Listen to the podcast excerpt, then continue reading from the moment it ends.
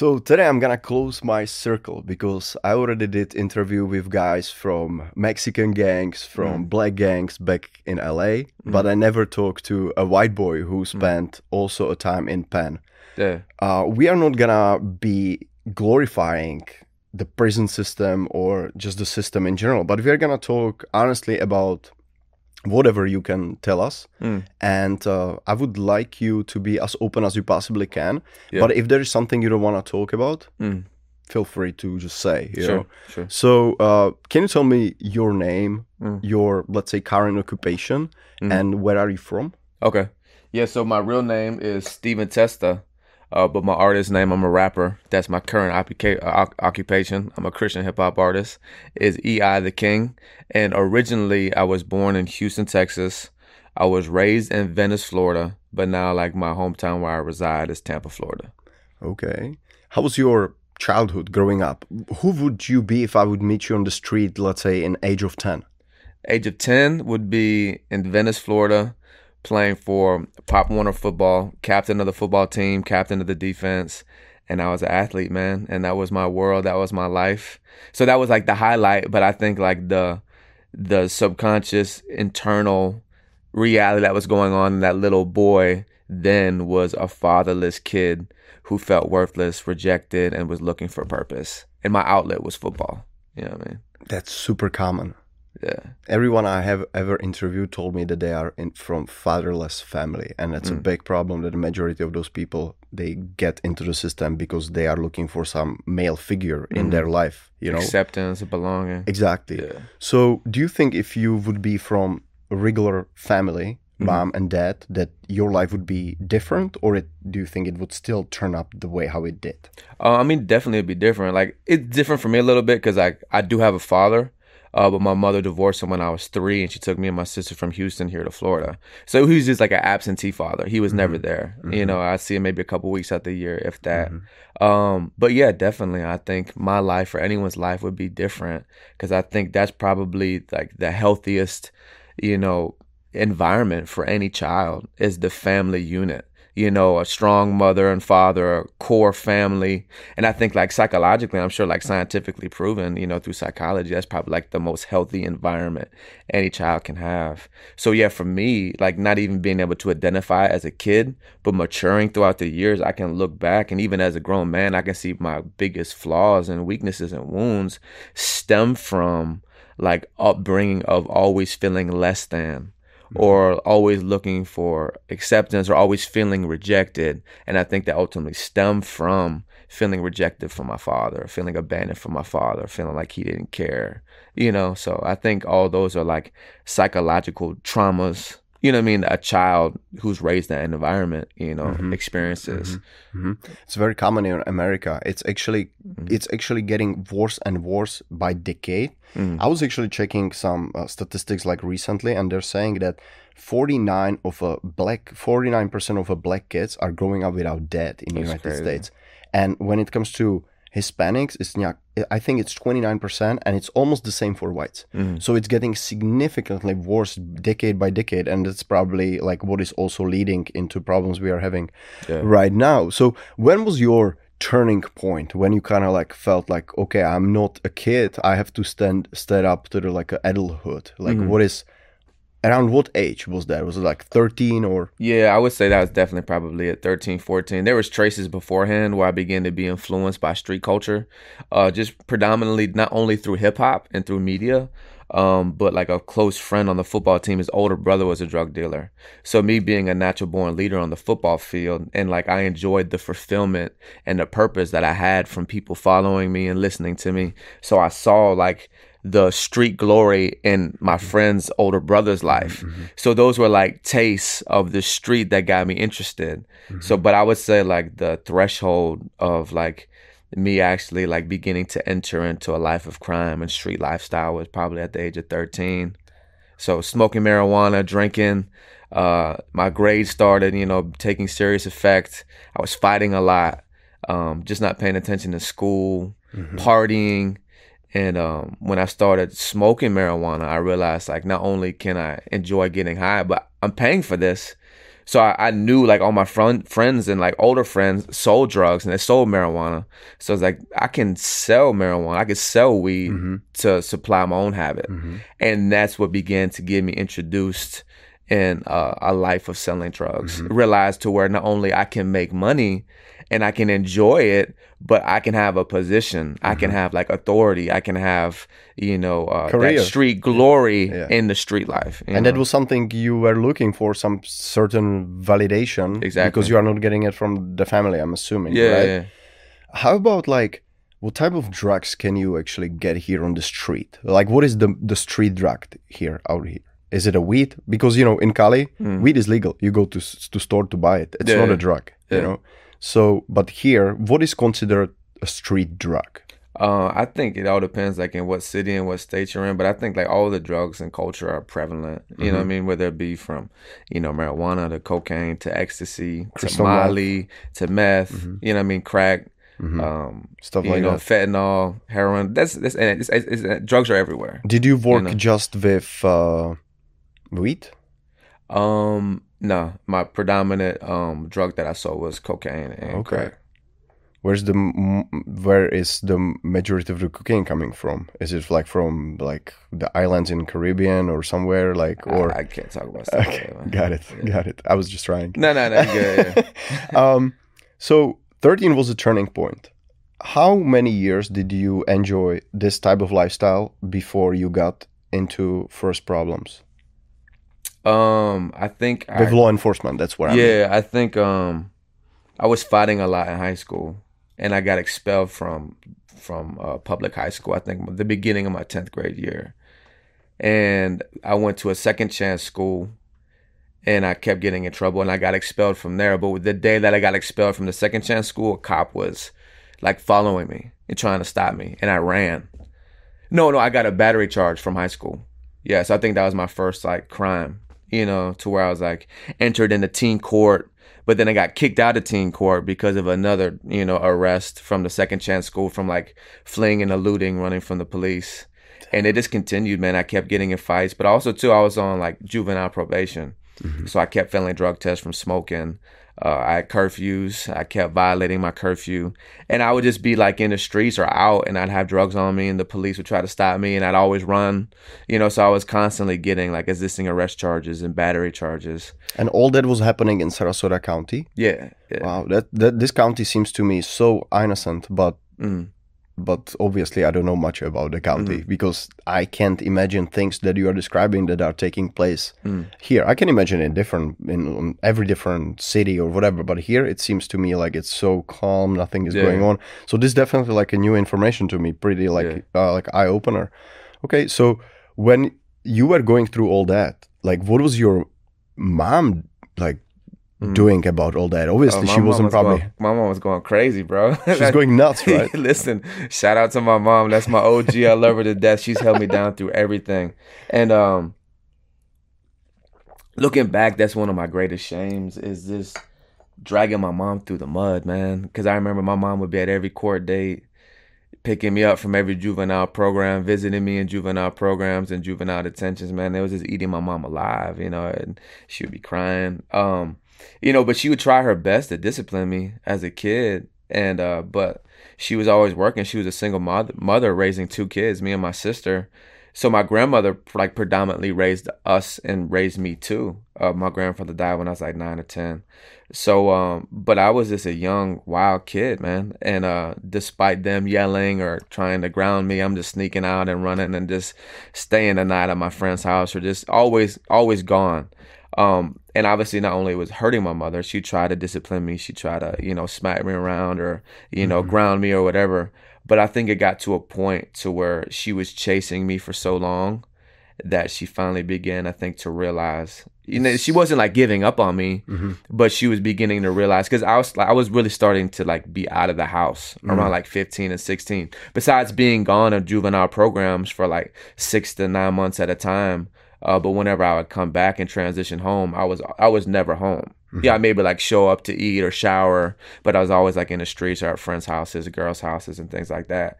So I think she was just allowing me to run my course, you know, to where she would still always, you know, love on me and be there for me and lecture me and like, you know, tell me truth when I needed to hear it.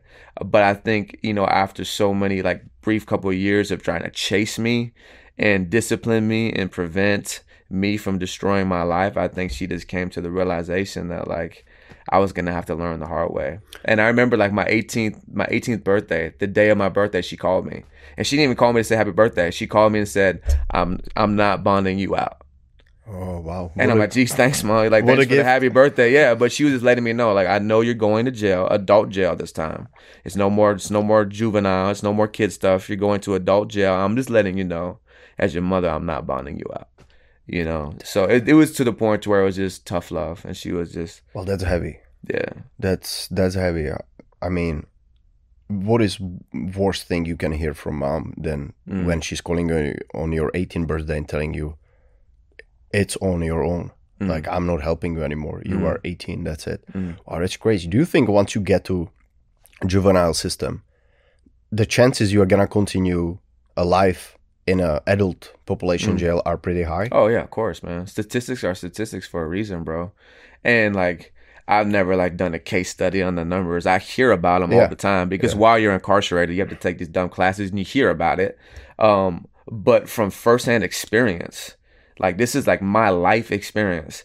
Like everyone who I knew like in second chance schools and third chance schools and juvenile programs like to this day like there's barely anybody who's actually out like i remember like we graduate from juvenile programs to adult prison and as we grow up in prison like there's guys in the prison like i would see like i remember like doing like juvenile time with them in juvenile facilities mm-hmm. if they're not mm. dead and some of them have life sentences 30 years 60 years.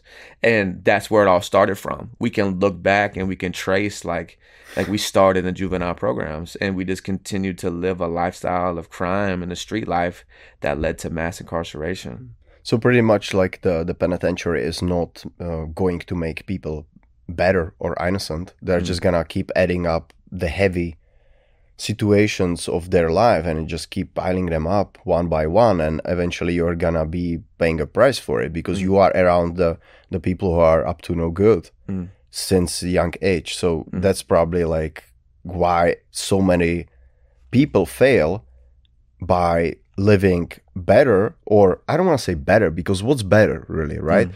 but they fail to live like let's say normally after mm. just like they get out from the juvenile because it's mm. impossible because of the experience they already went through as a kids mm-hmm. in the juvenile hall so how they can be better as an adult right it's not yeah. gonna make you any better yeah um how did you process that the fact that you can spend there majority of your life being just locked down mm. like when you actually realize you are facing this type of reality did you actually even realize that like mm. when you were 18 and you said damn, I'm I'm pretty screwed. Like mm-hmm. I'm gonna go to adult population and mm. there's no playing around. I'm assuming, right? Mm-hmm. How did you process that? Um, I went to the prison, like you said, the first time when I was 18, and I was sentenced to two and a half years. So in the state of Florida, they um try to protect, you know, like young adults uh, to where like if you're under the age of 25 and you're sentenced to adult prison to where they'll send you to what's called like jit camp it's adult prison, but it's from the age bracket from like 18 to 25. Uh, but it's also known as gladiator school because like even whenever you're 18 to 25, like nobody wants to go to JIT camp, you know, because it's gladiator school. So it's nothing but like fighting all day and, you know, gang affiliation and gang violence and extortion. And it's just crazy, you know, a whole bunch of young men who come from a life of crime, you know, and it's uh, pretty... They're all locked up on the, on the same spot. Yeah, it's completely yeah. unnatural environment at all. Yeah. No women, no parents, nothing. Just a uh-huh. bunch of guys stuck, filled up with testosterone, aggressive, uh-huh. like, and, uh, th- th- you know, this is the harsh reality that I cannot even imagine. Mm. How can you survive in prison like that as a first timer? What are like mm. the key the key things you have to do as a first timer? Yeah, I would say, man, it's different for everybody. Everyone's prison experience is different, and just like you know, sometimes I think it's a challenge for people who've never experienced like incarceration, what it's like, because you know we only get like snapshots of like what's on TV or people's stories. But even when you hear people's stories, everyone's story is different. Just like out here in society, is that how do you live life? Like, bro, you can live life like a plethora of ways. So same thing in incarceration. While incarcerated, you can live your incarcerated time the, a vast majority of ways, and also it's based upon like what state you're in, what prison you're at, what dorm you go to. Okay. Uh, but I would say this like some core like similar traits. I think it boils down to um, man is respect and uh, just how you carry yourself. And one thing about prison, I think over a long period of time, especially like when you grow up in prison and you do like years, man, like nothing gets past you. You know, like I think out here in society, like I can kind of, it's the transition's been different, but I feel like even like coming home from prison after a long period of time, people who've done prison time, we can even come home to an advantage because like we read body language, tone, texture of people's conversations, you know, their eyes, the moment someone walks in a dorm, just like subconsciously, like you're profiling them. Mm-hmm. You know what I mean? Like you have this survival. I mean, you, you know have, what I mean. And plus, you have all this time in the world. You're sitting there, so you are analyzing people, like Yeah. reading, trying, trying to read them. Yeah, So respect and, and also too, man, it's like you can tell when people are scared. Oh, You yeah. know, so I think that you know predators can prey on the weak. Ultimately, for me, like I, for me personally, like it was nothing but the favor of the Lord protecting my life. And I've always been very social. I've always been like you know popular in school and Mm-hmm. even like in prison. So like the big gang leaders, like those were always like my homeboys. You know what I mean, and things like that. And, Yes. and people who had influence, even though I wasn't living a crazy chain gang lifestyle, running around stabbing people as like some savage, but still just by the favor of God ultimately and just how I was living. Um, but also too just because I think of my past and my street upbringing. I, I knew how to be assertive, to mm-hmm. be aggressive, mm-hmm. and to like draw boundaries and lines to where like I'm not pussy. You're not mm-hmm. gonna take advantage of me. You're not gonna Yeah. talk to me any type of way. And I think just like in that type of environment, you have to you have to um, be assertive, and you can still be like a you know a follower of Jesus and honor and glorify God in incarceration, Yeah. but still know like okay, there's boundaries, there's lines. There's a line. It- it's, it's respect, man. I would say in a nutshell, the core essence of doing life in prison or doing years in prison or spending time incarcerated Mm-hmm. is being a man. And what I mean by being a man is just like you can't in that type of hostile environment, you can't be a pushover, but you just got to be respectful, bro. Mm-hmm. You respect other people and you need to expect and demand respect as well. You know. people around the globe they know that U.S. uh, prison system is racially divided. Mm. Um, I talk, as I said, I talk to blacks, I talk to Hispanics. I never talked to anyone white. Mm. Can you tell me more about your side of the story of prisons being racially divided? You guys are minority there, right? Mm. Yeah, wise. Facts. Yeah, there's just few of you, right? Compared to the others, you are outnumbered on Mm. pretty much in every prison, right? I'm just assuming. Yeah, yeah, yeah. definitely Um, minority. Can you can you tell me more about that? How does it work? Yeah, yeah, I would say um racial division it's it's there just like it is in society. Uh and once again, man, I think it can boil down to what prison you're at and the type of vibe. You know, cuz like for instance, I can give an example, right? Okay, interesting. In a dorm in a prison, it can have a good vibe to it. They say there's like 80 people in an open bay dorm or whatever, or two man cell, 90 something people, and it can be pretty laid back. But all it takes is one person to get moved into that dorm who has influence. And if that one person who has influence, he may be like a you know gang affiliated or whatever, or he could just you know just have influence where he's a leader and people follow him. And if he's aggressive and if he's hostile and always stirring up conflict, he can change that whole atmosphere of that dorm. So the same thing when it comes to prison. You know, it, I think it kind of depends upon like the influence, the influencers and the leaders there to where it can be laid back, it can be chill, or it can be hostile. Mm-hmm. And I think it depends upon who the influencers are. So yeah, there's racial division, but once again, too, I'm white, but I've always predominantly identified with like you know the black community. You know, just you know being from street culture and predominantly having a majority of black friends. Mm-hmm. So like I was never tempted or even like looked at even in prison as just like a regular white boy. You know what I mean? Who So, may be like okay. affiliated with like you know Aryans or the white supremacies or supremacists. Yeah, because um, I mean, I, I was reading a bit about it, and Mm. um, and also I've been told that like the ABs they usually roll with like the the Hispanics that they have like alliance and stuff like that, Mm. but they never are friendly with the blacks. Mm. So that's not like hundred percent guarantee in every prison. It it can depend. Like it Mm. can vary, as you as you just said, because that's pretty Mm. new information to me. Mm. That you can have, let's say, black friends as well. Mm. Because normally, like I've been told that you cannot even, let's say, eat with the, by the same table with them Mhm. because they will not allow you. Your own people will not allow you, Mhm. and they will also not allow you. Mm. Is that Um, as far as like the details of gangs and affiliations, I'm not gonna ever speak on nobody Okay, else. that's But fine. when it comes to like just the broad overview of my experience in Mhm. the Florida prison system, is uh I think at the end of the day, even despite like affiliation or people's bylaws and how they view, you know, different types of people groups, I think at the end of the day, the majority of like the living standard was like it doesn't matter what set you're in or what your view is when it comes to gang affiliation or where you stand at regardless like if you are a man and you know what i mean if you handle yourself Mhm. like a man Mhm. and like you respect me i respect you we can see eye to eye like it can be cool you know what Mhm. i mean it's not Okay. to where like i'm not even gonna speak to him or they're not even gonna speak to you you know what i mean so i don't think it's that you know um i think it can be yeah? at times and at places based upon what's going on in the Yeah. culture, of course. But I think that's not like I don't think that's like a golden law and Well- standard that is at all times. Because you had um, drug charges, right? Mhm. Those are in U.S. prison system. I would say pretty common, and they are not the heaviest charges you can have. It's Mhm. not murder, it's not kidnapping, it's not armed Mhm. robbery, and those kind of things. So maybe if you would be around people who have only this type of charges, maybe it would be like more crazy, right? well, in Florida, first of all, I don't have drug charges. I have all violent crimes. Violent crimes. Yeah. Um, and second of all, in the state of Florida, they don't house people based upon their crimes.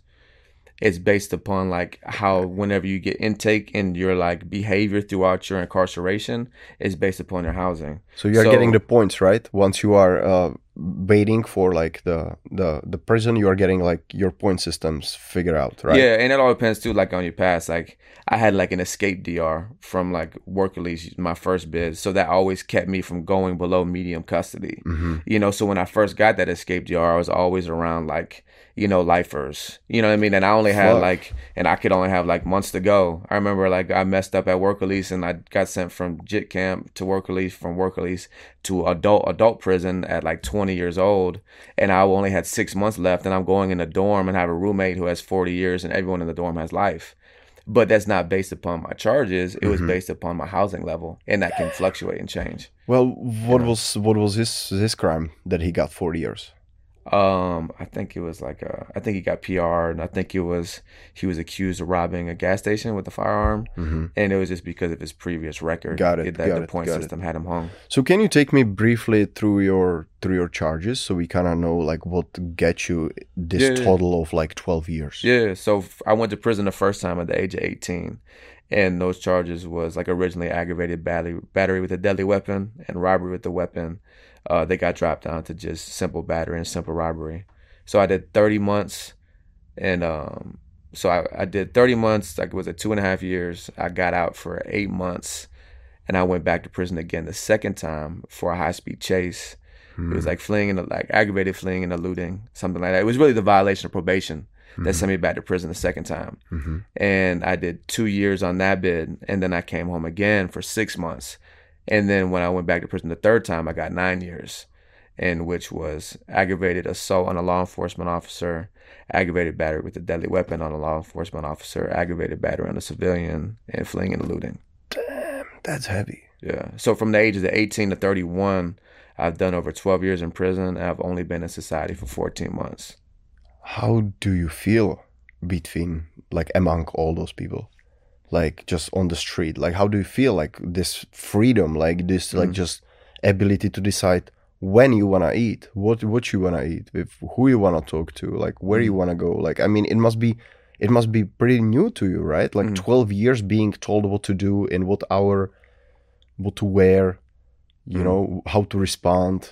Yeah. Like there are rules, right? You have to follow Mm. either prison rules or like the guys who are living with you. They they create rules. Mm. Now they're look around. People don't know anything. They don't Yeah. even they don't know anything. like Mm. there's no rules. Mm. so how you feel about that? as far as this being free, Yeah. in general, oh man, that's amazing, bro. Um, it's undescribable. You know what I mean? And uh, I have more content and more things rolling out regarding my release. So I don't want to give too much away. Got it, got uh, it. But just the experience, man, praise God, it's amazing of God not only delivering me from mass incarceration, um, but seeing how like that my lowest low in life throughout all 12 years in prison, that God used that to transform me from who I was to who I am now and what he's doing in my life, man, it's just amazing. I I can see it in your eyes that you have the you have the will to live. Like Mm. you know you already lost so much of your time that Mm.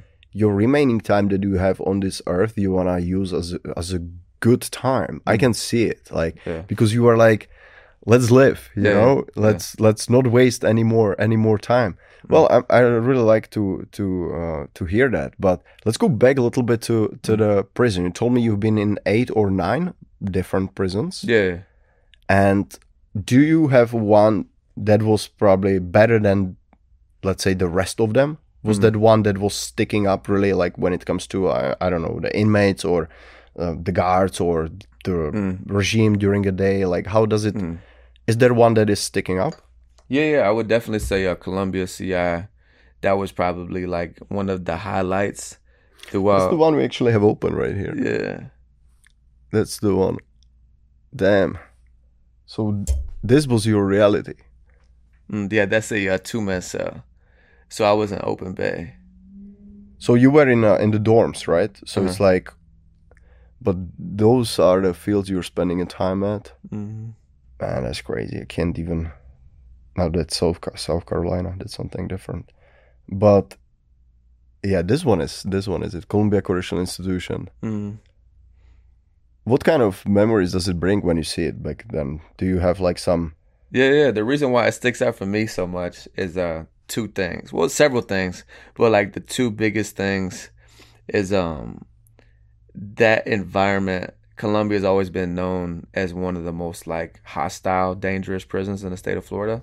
Um, so throughout my experience in prison, whenever like Jesus completely transformed my life and God gave me purpose and I discovered who I was as a man and my identity, God began to use me, you know, first and foremost transforming my life, but also as well helping mentor other men by communicating the gospel and specifically to reach those who are still like actively involved in street culture and street lifestyle. Mm. So like that was like a savage institution. You know, it was going down. You know, a lot of stabbings, a lot of violence, a lot of you know gang you know wars and things like that.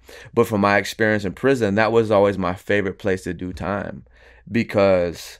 Uh, that's where I felt God was moving the most and where God would use me the most hmm. to where I could come alongside of men who are gang affiliated and going through crazy drama, not just in prison, but just in their life and get to know them and mentor them and hmm. point them to Jesus and really just seeing God move and work throughout the facility. Hmm. Like I remember like we would do ministry outreach on the rec yard under the pavilions and there's gang meetings popping off all under the pavilions and we're out there in the middle of the rec yard, me and all my dogs, we out there preaching the gospel. But not like in a really lame, like Christianese, corny way. like two pastors. But right? yeah, but we're really using like street illustrations. You know what I mean? Like boom, lay down, lay down, like and p- get people's attention and they listen, and we'll use that illustration to like have a message about street culture, but ultimately how God can redeem you and God has more for you than that, mm-hmm. and the boldness that you had in the streets to hold ARs and lay people down, like that, that. That's a boldness that God wants us to use to glorify Him and to represent the kingdom and the gospel. So, anyways, uh, it was just in that season of being at the institution. I think I was there for like three years, maybe three and a half. And I just remember that like God gave me vision there for my release. And um he really used me there in my in my identity and my purpose. And I saw God move in a lot of lives of men. And my one of my best friends was shot and killed whenever I was at that institution. And I remember being there when I found out. And it was through his death that God began to bring forth life and give me vision for my release because he died in the streets. He was shot and killed. And um it was like that was a reason why. There was many other reasons why, but that was like, you know, a vocal point of the reason why of God was giving me vision to get out and to come back to the streets. To reach street culture, to reach reach those who are still in that lifestyle, but to help them find a way out, It's like how God transformed my life and, and delivered me out, even while I was still incarcerated, mm-hmm. but transform my you life. You already start to work on your transformation. Exactly. Is is the working out, let's say, or studying, uh, let's say, reading a books, is that mandatory between you guys? Uh, no, no, no, no. I think for youth, for like if you're like under 18 if you don't have your high school diploma or ged it's mandatory i think or maybe under 21 um but not nah, for like adults like people above that no but also too there that's the second highlight i was gonna mention man i got my college degree there Oh, really? Yeah, I got my yeah. associate's degree, man, in general education. Nice. So that was a huge opportunity, and it's actually through that experience because it's like a federal um, government experiment, a pilot program. Because mm-hmm. throughout the nation, they took away the Pell Grant for those who are incarcerated in the '90s. So they're like, you know what? Recidivism is crazy. People keep getting out and coming back to prison. Just try and see. I think they chose 16 states in the nation, and in Florida, they chose 65 inmates initially and I, by the favor of God, I was chosen to be one of those 65 inmates. nice. Yeah. So um, they like, you know, wanted to see if they gave us the opportunity to get our college degree, if they continue to follow us when we get out to see if, if it's going to be better for us not to come back to prison. Well, I, I like to see such a things like mm-hmm. coming from, let's say, state or government level. Like yeah. actually that are, at least they are trying to do something. That's where re- that's, that's really where rehabilitation is like yeah. going to take place. Cause sadly, man, I mean, like it's so, the system is so corrupt you can just yeah. do time and do dead time. You're just warehoused. So it's really based upon the individual, mm-hmm. like if you're gonna be rehabilitated, and that's how it should be. Of course, you know mm-hmm. what I mean. Mm-hmm. Like you can't force nobody to change, but sadly, there's not much opportunity. In, yeah, it's very in, hard. Like, yeah, in the system mm-hmm. to get education yeah. or to get trades. You know what I mean? Or lot. just to fit back to the society, because if you will tell them you are a felon, Mm-hmm. There, there, people are looking over your shoulder. and They're like, eh, yeah, we don't even talk to this guy. You know, mm-hmm. it's. I talked to a few of them, and my based my, on my opinion, pretty good guys. Mm. You know, like they did what they did, but they paid for it. You know, mm. and now they are fine. And uh, one of those guys that I actually interviewed seemed to me like that. Also, his boss that I knew just over the phone, but I talked to him for quite a while. He told me like he has a keys to my company Mm. He's there first. He opens it. I don't have to worry about anything. He's very responsible, and I think that comes from the people who actually been in such institutions. They know how precious the time can be. Mm. Uh, that's my next thing. I'm kind of glad that you mentioned it because I was actually about to ask you if there are some certain programs you guys mm. can fit. So pretty much you just answered my question. That was mm. that's pretty cool. But how how fast the time goes in there? You said that you mm. are in there for three years. I mm. can't even imagine that. Mm-hmm how fast time goes in prison. Yeah. Um, the key is, man, like it's different. Like when you're short timing, like I remember I was 18, I was doing two and a half years. Man, my, my world came to an end. I'm 18 years old. My baby mom was pregnant with twins. You know, I'm in confinement for fighting, and I get pictures in the mail, my kids just being born. You know what I mean? Like, yo, that's crazy. You know what I mean? Like that's freaking like life shattering. So, as an 18 year old who's in confinement, who still has two and a half years to go, whose children were just born, and I'm not going to be able to see them until like they're a year old, like, yo, that two and a half years seems like centuries, you know? So, of course, it's long. Uh, but then like whenever you catch a bid, like a big bid, like my third bid was like a nine piece. It's different. Like the second bid is all right, I violated probation. I got to do two years. Yeah. But I already did it the first time. It's like all right, it's, it's, like it's a vacation. Thing. I'm gonna yeah. go down here and lay down. you know what I mean? I'm gonna lay down. I'm gonna work out. I'm gonna try to get focused again. Uh, and it it went by. You know, it kind of went by. I wouldn't say fast, but it went by. But then when I caught the nine piece, nine years, I'm 23 years old my kids are four, and I got sentenced to nine years in prison. And of course, at first, emotionally, it's like, man, I'm gonna miss their entire their childhood. So that's emotionally like, you know, shattering and all of that. But when it comes to like the time and the speed of it, I think whenever you catch a big bid, like when you catch time, and that nine nine piece ain't nothing. You know, like if you if you flex nine years in prison, like you don't even want to talk about that. These boys doing like twenty five's a bid, they're not going 40. home. Yeah, yeah, or they're not going home at all. At least you got a release date. You know, so the I think the longer time that you have, sadly, like the faster time goes by because you're not even looking at the date. Yeah, it doesn't matter. Yeah, you're it, focused on prison. I'm focused on the menu changing or how come they haven't opened up the rec yard yet?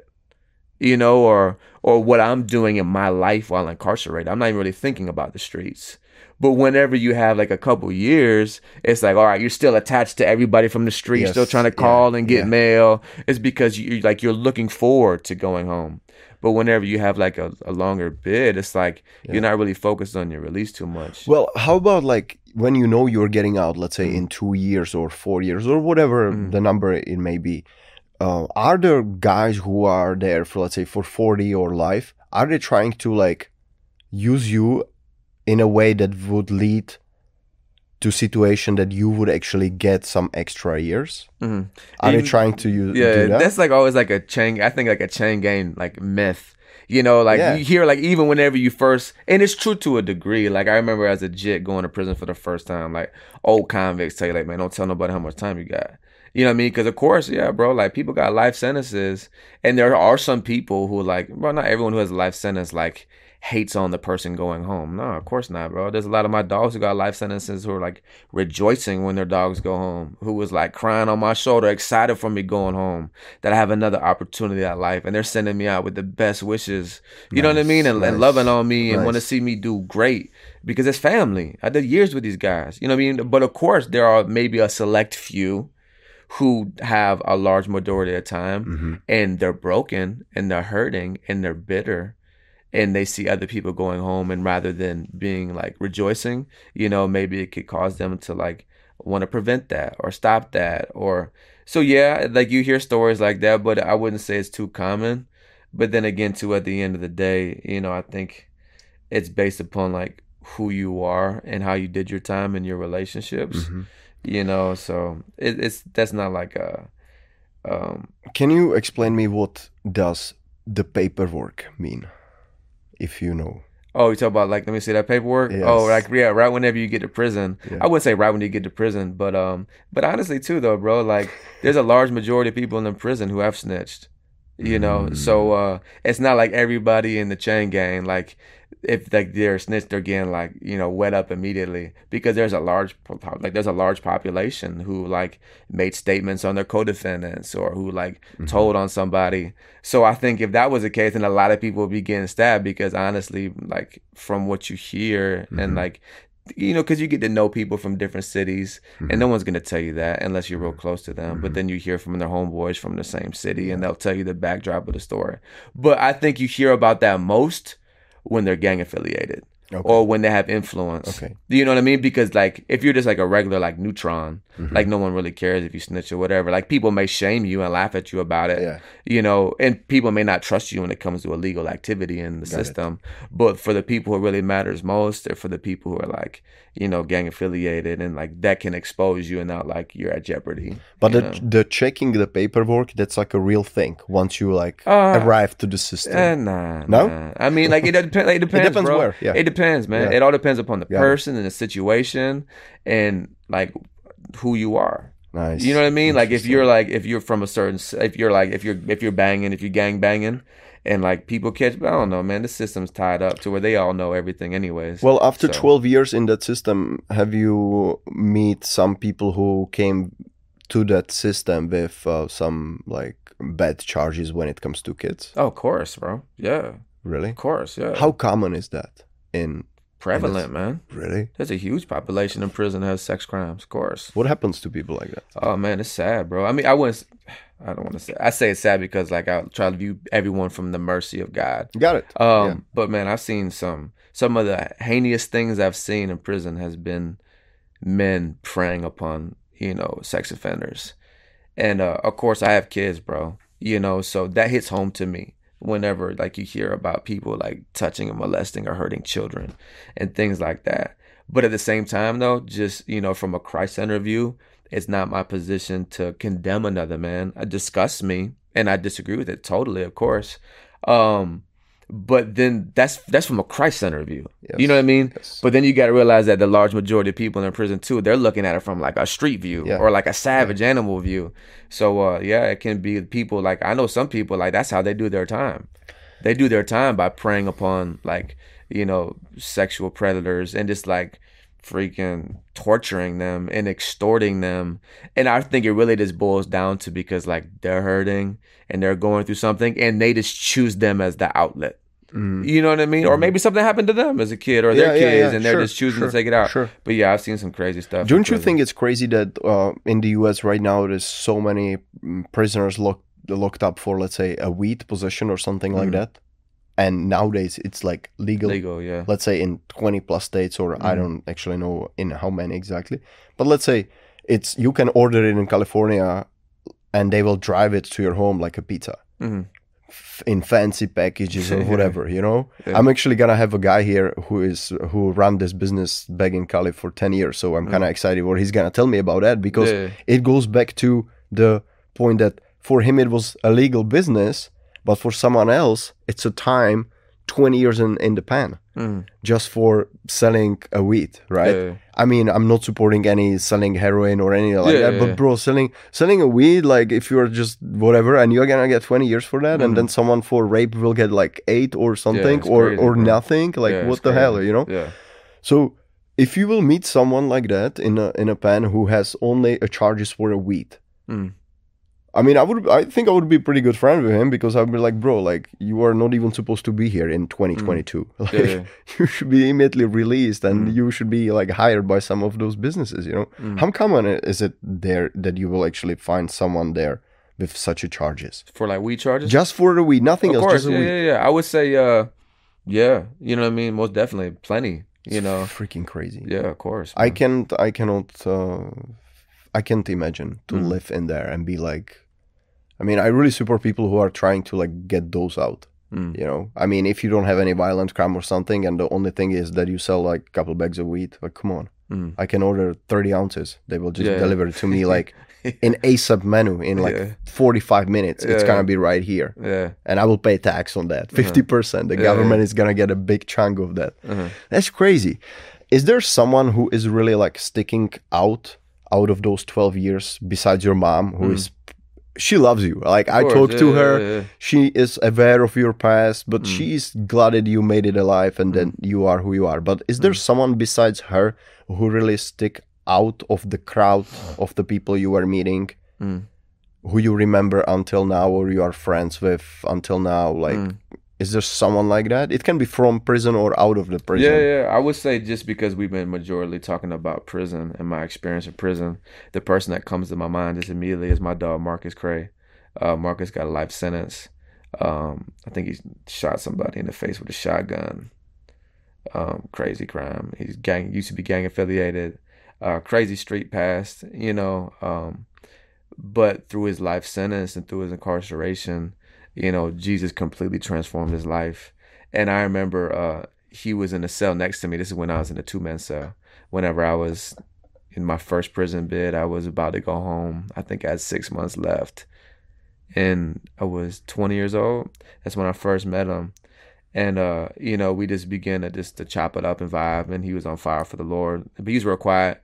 Um, he had he was a barber. He had huge influence on the pound. Everybody knew he was like you know ex gang affiliated, and uh, a lot of the guys who were still actively banging would go to him for counsel, would go to him for advice, and he was just wise, bro. With the wisdom of God, he would always like calm down conflict, and you know ultimately share the gospel with these men. And uh, I was young, you know, and I was you know just young in my relationship with the Lord, and the Lord really used him to mentor me and disciple me spiritually. But the reason why I mention him is because not only did like we meet then and we had like a strong bond and connection, but every time I come back to prison, I'd always run into him. Every time. Oh, Yeah. so like it was shameful in a sense to where like I actually was released from that prison. And when I came back to prison the second time, they sent me straight there. So remember, I was in a dorm with lifers when I left.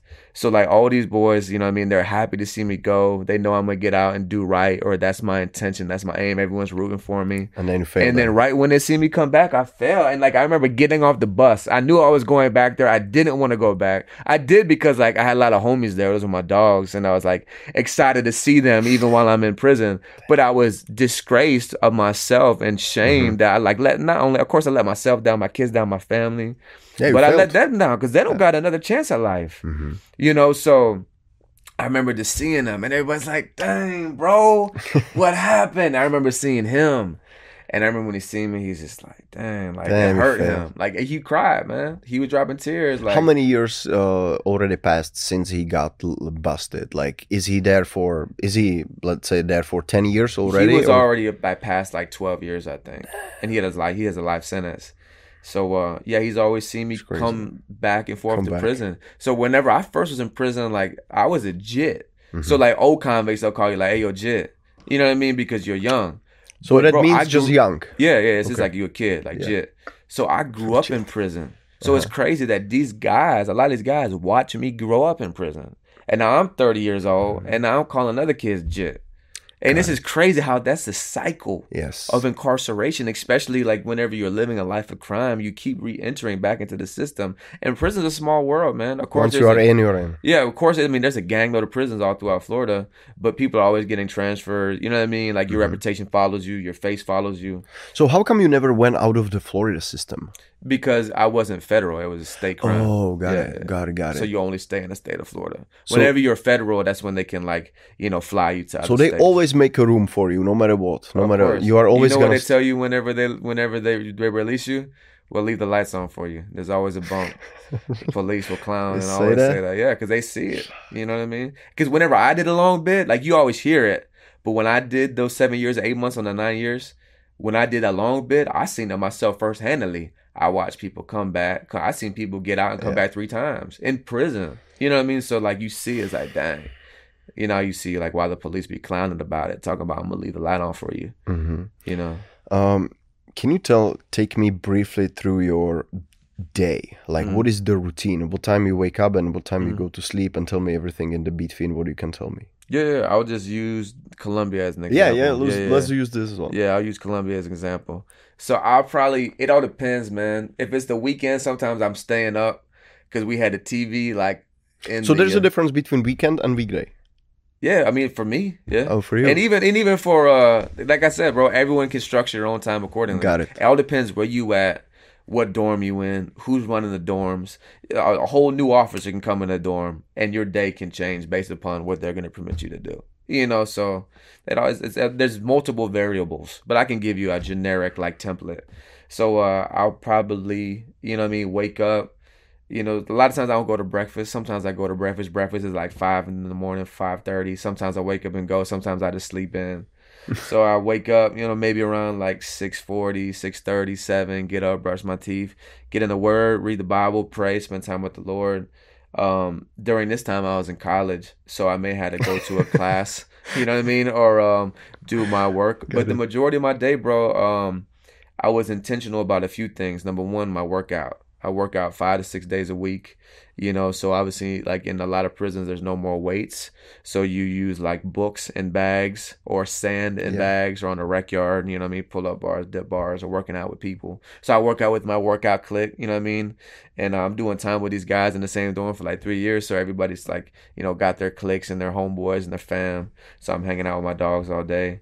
Uh, working out, doing schoolwork in the Bible, but also too, man, ministry, bro, and music you know, I, I spent hours daily in the laundry room. In the laundry room was like my spot because, you know, we always had access to go in and out there. But like, because there was privacy in there, I'll go in the laundry room and close the door. And I'm always writing my music in there. I listen to like my MP3 with instrumentals and I'm writing music, writing music. People always coming in there getting their clothes and I listen to my music and just a hangout spot, you know. So I was always intentional daily about perfecting my craft. And that's like how I do my time because I'm a rapper. Now everybody else is going to be rapping for hours a day, but that's what I'm doing because I'm a rapper. You know what I mean? So I'm perfecting my craft while I'm incarcerated. Uh, and then also too ministry, bro. You know, we led um small group. I led small group discipleship every Thursday night. I normally preach on the rec yard weekly, preach in the chapel weekly. So I'm always studying the Bible, preparing sermons, but most importantly too, just living life with the guys who like are my assign get my God's divine assignments for me to mentor, to pour into. You know what I mean? So I'm intentionally following up with guys in my dorm, guys on the compound that I know, just living life with them. You know what I mean? Just letting them vent, giving them counsel, just clowning, hanging out, having fun. Mm-hmm. But most importantly, always making sure that I'm sharing the gospel and just trying to help them whatever they're going Mhm. through. So that was really like the my my oasis in prison because in the midst of my pain, bro, there was purpose. Like my my incarceration wasn't just dead time, bro. I had purpose in my incarceration. So that's what had me look at prison differently. It's not like I'm just laying down doing time away from my family. This sucks. Yeah, it's a part of it. It sucks.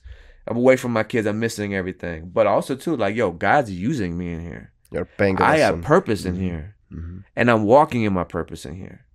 So for me, like my experience in prison, like is different. Well, I'm not, like there's many people who have that type of experience. Yeah. What I'm saying is, like, even though the prison system and the time and all that sucks, but still in the midst of that chaos, in the midst of all that trauma, in the midst of doing time, yo, there is purpose for me in that. Mhm. Mhm. And that's why to this day, bro, I wouldn't take back one day. My greatest shame in my life, besides my unfaithfulness unto the Lord, is abandoning my kids and not being present for my children in their childhood. That's my biggest shame. But I wouldn't take back one day because God used Mhm. every single day, every relationship, every conflict, every fight, every situation, every year in prison to make me who I am today. Mhm. And I wouldn't change none of it, bro. Interesting. None of it. Let me ask you about the guards a little bit because I interview one of them, and Mm. obviously I cannot ask her a questions Mm. That only the prisoners would would be good to answer. You know. Yeah, yeah. So, um, are there some that are good and some that are like maniacs? Of course, man. Yeah, yeah. Like like people, right? You have those out on the street as well, and you got those in that system as well. Same thing, bro. Do, is there any chance that you can create some mutual respect between a guard and prisoner, or it's always like No, like yeah, definitely, definitely. And I guess it depends upon the person, bro. You know, because I don't know what they pay correctional officers entry level, but I'm sure it's not that much. no, it's Uh, it's very low. It's, It's like nothing. 15 or 14, 16 dollars, whatever. So you got some people who view it just as a job and they just come in, they're not being friendly, they don't talk to no inmate, they just come in there, keep their head low, do their job and go home. And the average convict, that's that's who we like the most. Stay out of our way, don't say nothing to me, do your job and go home. But then you got other people who can go in there and maybe because they're hurting, they're broken, they really don't have fulfillment or identity or purpose, or maybe they're face they face rejection as a child, or they never really fit in. So when they have that little bit of uh, authority and that badge, they come in there and they're like, "Turn that TV down," and they're Oh, trying really? to flex their authority, and they're just being petty about every rule, trying to enforce everything, and they're just like dominant tyrants. So you got those type of officers, and then you got other officers, man, who are like they're just like uh, they're, like they're just like me. You're just in a brown uniform or whatever uniform you got on. You know what I mean? Like you're hanging out, talking to everybody, vibing, getting to know people, still doing your job, still not compromising like in your you know employment, but you're just being respectful, living life with us. You know what I mean? Talking and all that. So. Man, you got multiple. This like it's just people. It's personalities. It's based Mhm. upon the individual. Mhm. But there are officers who are cool. There are officers that are not. There are Mhm. officers that are abusive. You know what I mean? And will you know physically, you know, like you know, torture inmates, or if they're in confinement, give them air trays, no food, whatever. They, Mhm. they can do whatever. Mhm. You know, so it all depends upon the person. They're not armed, right? No, Uh, they got um, Baton. they got mace, Okay. and uh, I think they got tasers now too. oh, got it. Yeah, I think that was a new thing before I was getting out. Which one, which uh, group of officers? What do you think? You know, like which which group of officers out of those two that you just mentioned? Mm. Um, is there one of those group that is willing to step up when there is, let's say, a fight or something? That let's say one of those like group of officers are gonna step up and break the fight, and some group of officers is gonna be just like watching and not doing anything, engaging, seeing the Mhm. situation escalate, but they are not gonna do anything. Can you say that certain groups of the officers that you just mentioned are more willing to do such a things than the others? Yeah, of course, man. Really? Of course, yeah, yeah. There's some officers like I remember whenever I got I got in a fight on the rec yard, like whenever like I think it was my second bid, and I got hit with the um, riot can, like point blank range from like the the rec officer. So the riot can they call it Black Jesus because they make you scream for Jesus when you get hit with it, and the can's black, you know. So uh, they just that's his nickname in prison. They hit you hit you with that Black Jesus.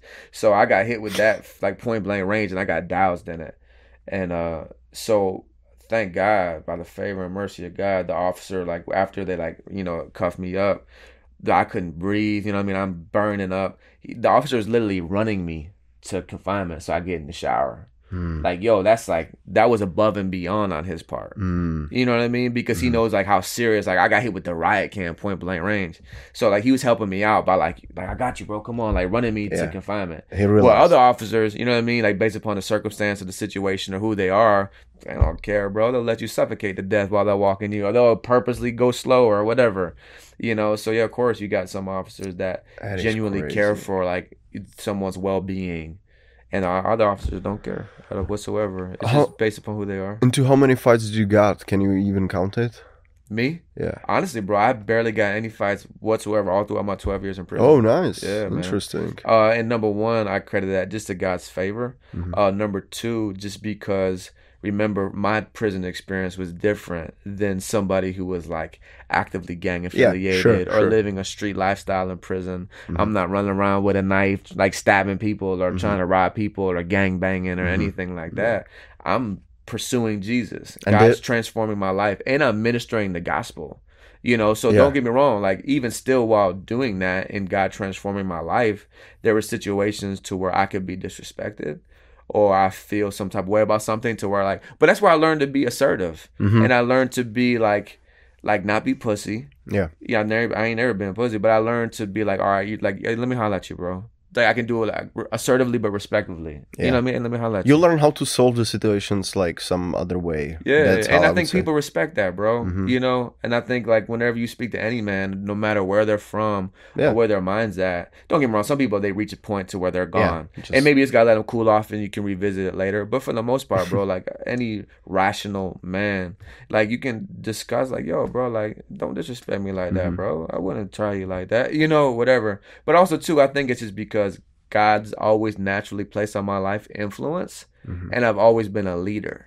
So I think Mm. because of that, normally at any prison I've gone to, like the big gang leaders and people with the most influence, those are normally my homeboys. Mhm. You know what I mean? I'm always cool with them. Mhm. You know, so I remember like going to certain prisons, like at JIT camp, and when everyone's walking into the dorm at first, like everyone's has to tighten up. Everyone's got to line it up. They're like, "Yo, tighten up, tighten up, tighten up." Means you got to go grid. You got to go fight. And I remember that happened to like the whole squad walking in the dorm. They didn't do it to me. And it wasn't because I'm some freaking Billy bad guy, tyrant, crazy guy. It's just because it so happened that the head blood in the dorm is my dog, and he seen me before I even walked in. Mm. So he approached like whoever was like calling everybody. I said him in the back, like, no, that's my dog. You know what I mean? So it was different. Mhm. You know, and I think ultimately I credit all that to just the favor of God. Mhm. But also too, I think it's just because I've always been like outgoing, social. I get along Yeah. with everybody. But there has been times where I had to grit.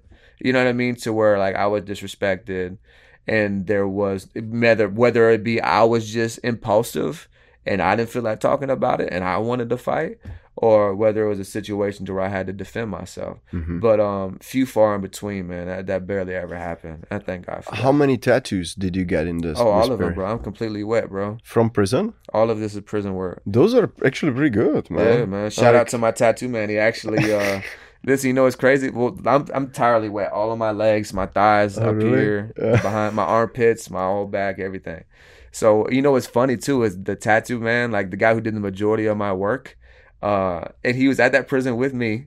Uh, man, listen, you know who he comes to our Bible study every Thursday. He's out now. He's living in Tampa where I'm living at, and he's part of the ministry, bro. Nice. So he's doing good. He's doing awesome Is he doing the tattoo job on the in the streets now. Yeah, Really? Yeah, yeah. Help- but he's probably using better equipment, yeah, right? but now he's using street ink and street guns. Damn. But it's just crazy how that comes full circle. yeah, sure. Because I just remember the times when we would be in the laundry room, dog, dog, people watching for the police while he's running on my back or anywhere else doing tattoo work, or I'm on the bunk upside down and he's doing my entire neck.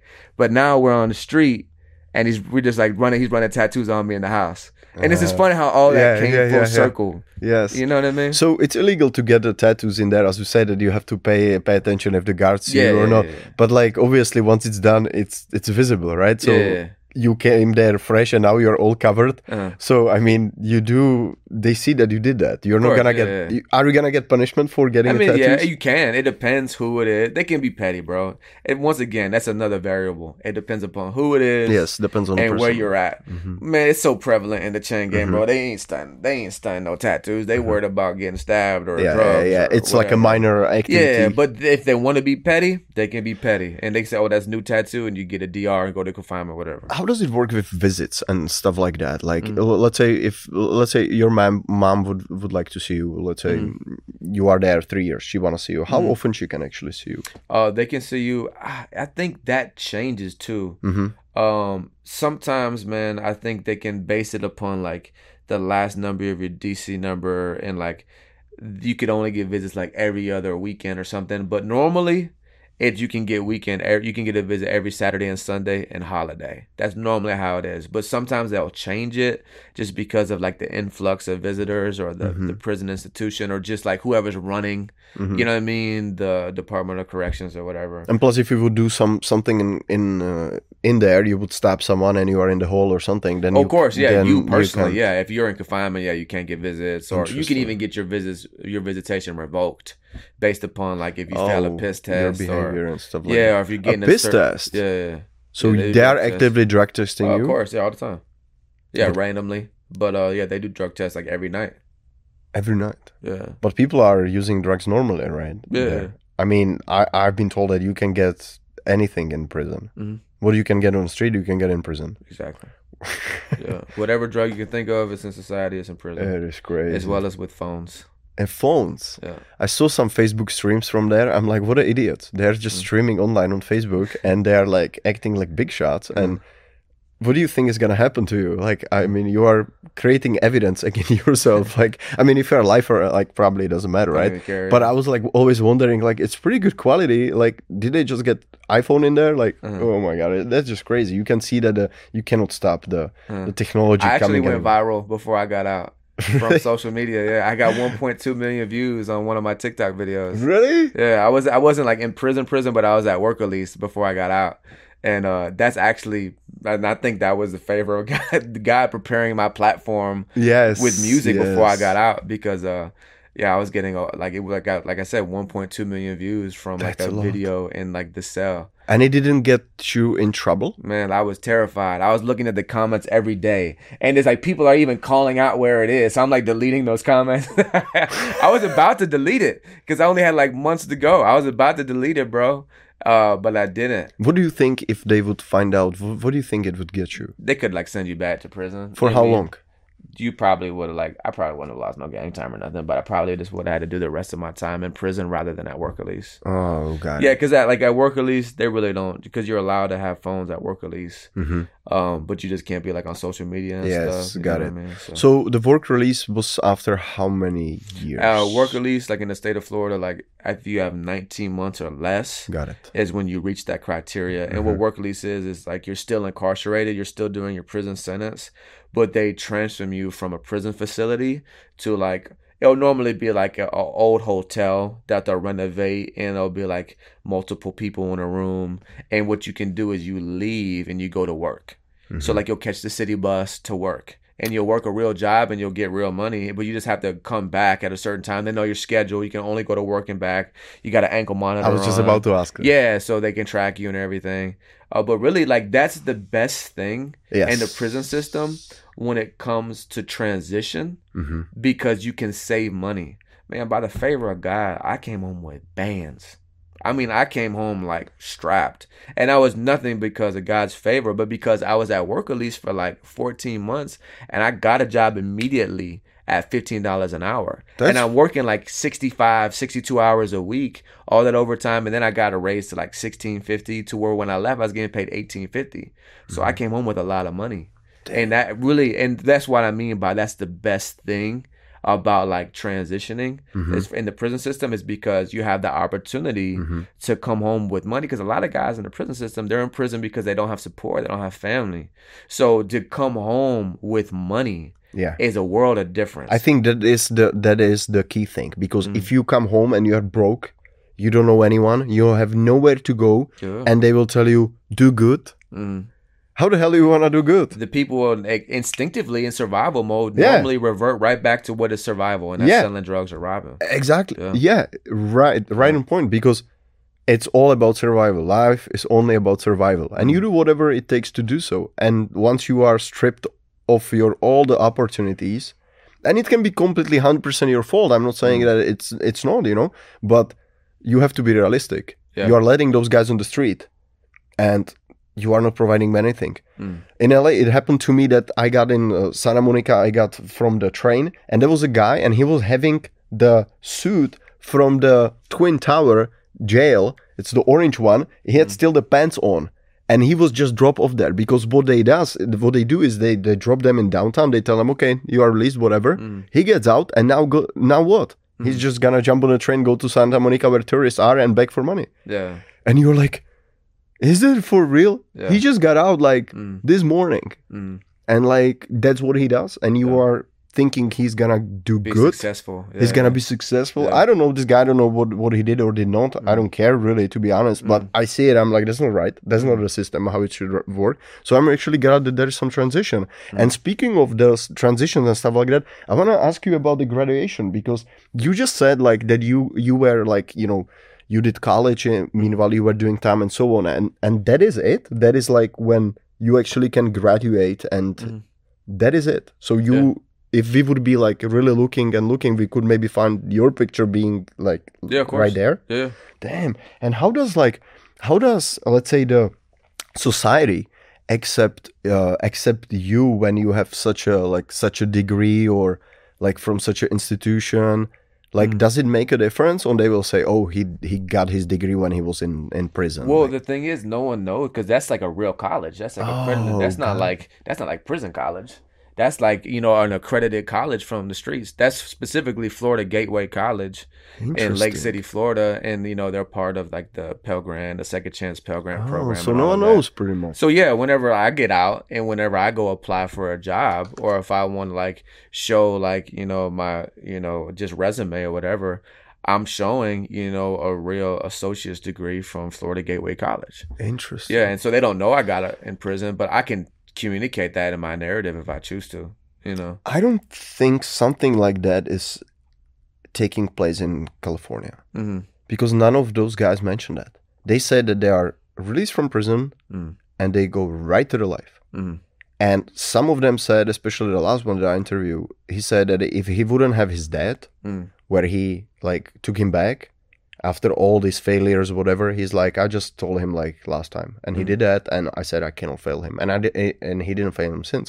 Mm. It must be so hard to go in there, but I mean, if you have such opportunities Mm. that you can go to school Mm. or work between your release date and uh, your you know prison time and you can you can you can kind of work out Mm. that's that's pretty, But like, this is what I want to say though about that. okay that experience, my experience, is the anomaly. Because listen, this right here isn't a this is a government experiment. So this isn't going on throughout the entire state of Florida. well of course so like I was the first class and there was only sixty five of us. Ah, And there was a following class after that. yeah But it's it not like says- it's not like consistently. So like they only chose sixteen states and a select amount of people. And even people who are eligible 36 men Yeah. graduated and even the people who are eligible to go to work release, if I was to throw out numbers and guess, I would say maybe 1% out of the incarcerated population in Florida will ever experience that unless they make it a permanent thing, which hopefully they do. But I would Yeah. say right now that's Right. like 1%. And then I would even say work release is probably maybe 10%, 25%. So it's very, it's very, it's, it's rare that people go to prison and have the opportunity to go to work release or to get like a college degree. but i mean there is a hope right i mean you see this going on so why it wouldn't Mm. So be yeah, it is, it is, it is steps in the right direction. But the call to action would be when it comes to prison reform. But look at that. It says like Missouri. It says another inside Virginia first prison Pell. Mm-hmm. You also, uh, see, so probably pretty much Wisconsin. So you probably see that this is some experiment that is taking place maybe nationwide, exactly. but it's very small, and I'm really glad to see that yeah. because if you don't, if people don't have a purpose and if they don't have a joy, Mm. They're not gonna do any good. If you don't have any purpose in life, so you show them. Just you know, like probably for most of the people, and I'm just assuming, but 36 men graduated.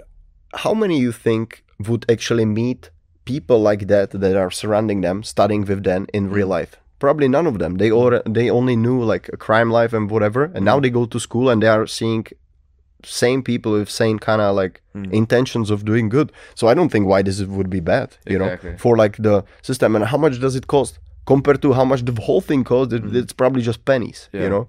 That's And- another thing I want to ask you. Yeah. So just lastly on that, from my perspective, from coming from the system, like if I could ever have any opinion or voice to the system of what needs to be changed, they have all these bootleg, stupid, dumb programs in the system that are just skeletons of appearance. They do nothing for the inmate population. Does not help whatsoever. The people behind the scenes now can help people, but the programs and the templates, majority of them don't do no help whatsoever. But opportunities like that, if that was to be statewide, you know, nationwide, to give men who are incarcerated or women the opportunity to get their college degree, man, that's life changing, bro.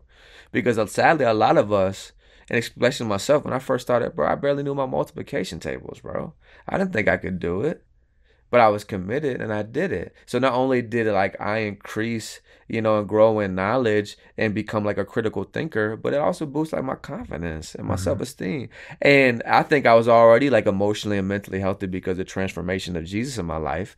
But I can only imagine how much it can do for other men who Yeah. are like struggling even worse emotionally and psychologically. Mm-hmm. How much that can be life changing for them. And i know firsthand a lot of guys I was in prison with who are working for the county now as wastewater operators because of that specific program. That's interesting. That's Yeah, nice. So that needs to be done at a mass scale. hmm Well, but that is in conflict in what the prison system in US is because Mm. prison system in United States it's money making system. Business. It's a business. Mm.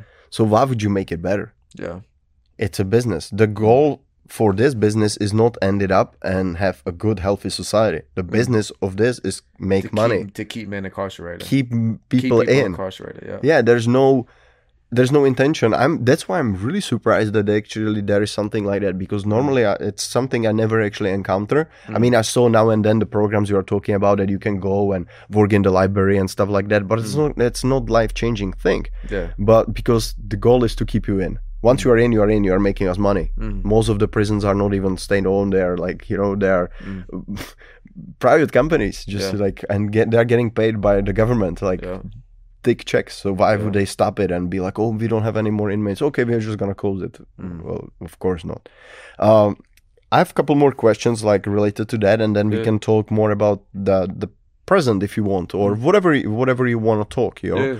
But uh, how real is the is the soap in the in the shower thing?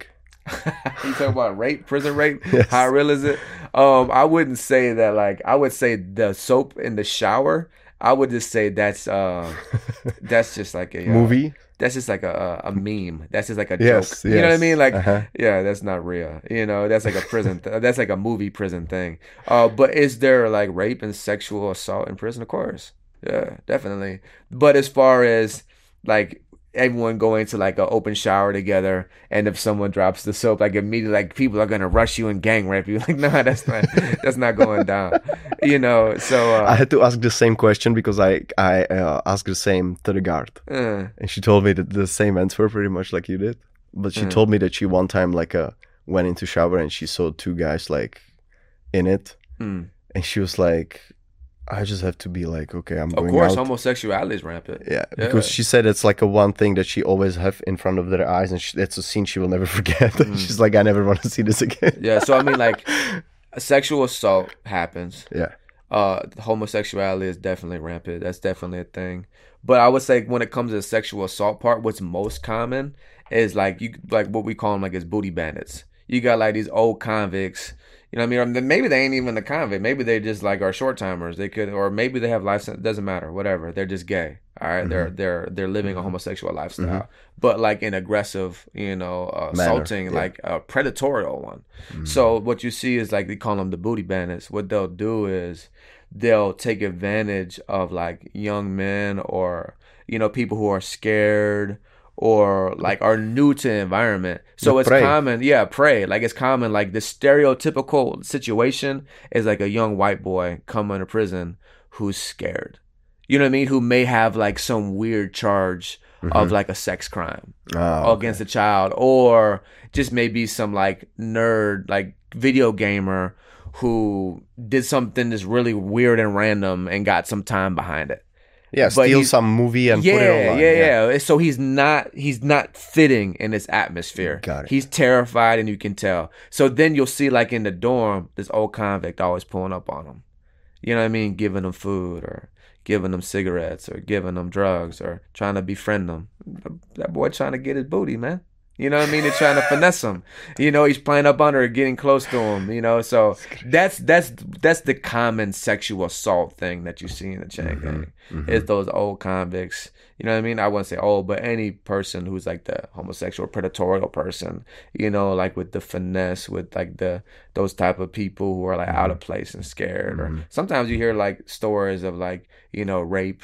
Normally, but that's like behind the door, like in confinement or like CM, which is like 23 hour, 24 hour lockdown, 23 hour lockdown for like years at a time. So your stories like that. They're not super common. Does it happen? Yeah. Does you know, happen? I mean, pretty much in this environment, anything can really Of happen. course, you know, bro. because my um, I ask that not because I'm looking for some sensation, but Mm. I'm trying to imagine a situation that you are young, you are just around men, Mm. and you are all filled with testosterone, aggression. It has to go somewhere. Mhm. It's something that you cannot really measure. You Mm. cannot weight it, but it's there. You know, you know how it is to be a guy when you go, you hit the gym, Mm. or you go fight. You know, or like when we are wrestling, you you are fighting against a man, and that's the energy you are giving out. But now it's very controlled environment. You only have those savage guys around you. There's no mm. women, which is very mm. unnatural for a man to be just surrounded by guys. Mm. In society, that doesn't really exist. You know, you will never be just around men 24 7, you know. Um, so that's why I ask for that. You know, when is when does this all go to? Uh, how would those guys, same guys who are like, you know, savages, they are like young, full of testosterone, how would they react if they see a female guard? It's the only Yeah, female they see. Yeah, that's prevalent, man. Um, in the chain gang, obviously, like the average majority of the men incarcerated, uh, how like that's outletted. You know what I mean? The sexual like frustration, not being able to have sex, whatever, is pornography. You know, uh, or just you know fantasizing, you know, masturbation, whatever. Um, like you know, in your privacy. Uh, but yeah, especially that as well. And of course, too, like, you know, women that you know from the streets, like on the phone, letters, visitation, girlfriends. But yeah, prison officers, as far as the women, females, of course. You know, some some some guys, man, that's how they do their time. Is uh that, that all they're doing is just shooting their shots at the women officers and uh you know just pursuing them and you know just you know flirting or trying to have sex with them. What if the what if the guard is like kind of accepting it? Of course, that's prevalent in in prison system as well. So they are accepting it from the convicts. I mean, I wouldn't say like it's it's the same type of thing with any you know uh any question about you know prison or prisoner or It officer. depends, yeah. It all depends upon the personality and the person. have you experienced like did You know some guys who were hitting on some. yeah, yeah, of course. Must be kind of weird, right? You don't. That was a challenge for me, as far as even being a young follower of Jesus in prison. The temptation and the pursuit of relationship with staff, with women staff. Uh-huh. Yeah. So even myself personally, I experienced that. I won't go into the fullness of the details, but I mean, just like in society, when there's men and women around each other, there's attraction, and you know, there's opportunity. So same thing with incarceration. You know, you have women who are working in facilities, whether they be officers or whether they just be staff from food service or whatever. You know, so there's always. How know- about if some guard is like um, playing with you? So meaning she's wearing a makeup, Mm. but she is not gonna give you anything. She is harsh on you. She's hard, but she's wearing a makeup. She's Mm. obviously showing you that she is a woman, Mm. but she does that for the reason that she wants to feel in power. Mm. That you are looking at her. Like, Yeah. how do you deal with, We call with them uh, chain gang divas. oh, you guys have nicknames for Chain- everything. Yeah, chain gang divas. Yeah, and that's one thing too. Is funny in prison. Like every officer gets a nickname. You know what I mean? So like, like people don't even call them by their names. Like on the pound, like every officer got like some funny nickname. But anyways, like that's a type of person that you would call like a chain gang diva. Mhm. You know, women who you're not busting shots at them, you know, because they're just healing. They're looking for purpose. They're looking for feel for, for for fulfillment, and that's through the attention of other men. Mhm. So of course you got women like in society who may not be the most beautiful outwardly or attractive, but when they enter into a prison atmosphere with men who are incarcerated, they're getting a whole bunch of attention just because they're women. You know, so that can cause them certain women to be very um uh just longing for more attention and it can cause Mhm. them to be more Mhm. flirtatious Mhm. or it can cause them to kind of get like proud and arrogant and big-headed and they think that they're like Beyonce because That's the worst, man. That's the worst. Yeah. Because she's there in power, and you, Mm. you're,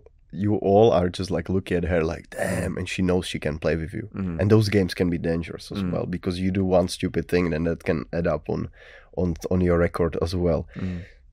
Uh, I have to say, interesting, interesting experience. Was there, let's say, in those twelve years and the time, um, a moment when you would just completely break down, like straight up, just cry, be like, "What did I do? What did I, what did I, what did I participate with?" W- was there some certain moment when you really had no feeling, no home, feeling Mm. nowhere to go, no one to call, like, Yeah, course, man. I can think of like, I think three separate occasions, maybe like maybe three or four that stick out the most. Just whenever you said that.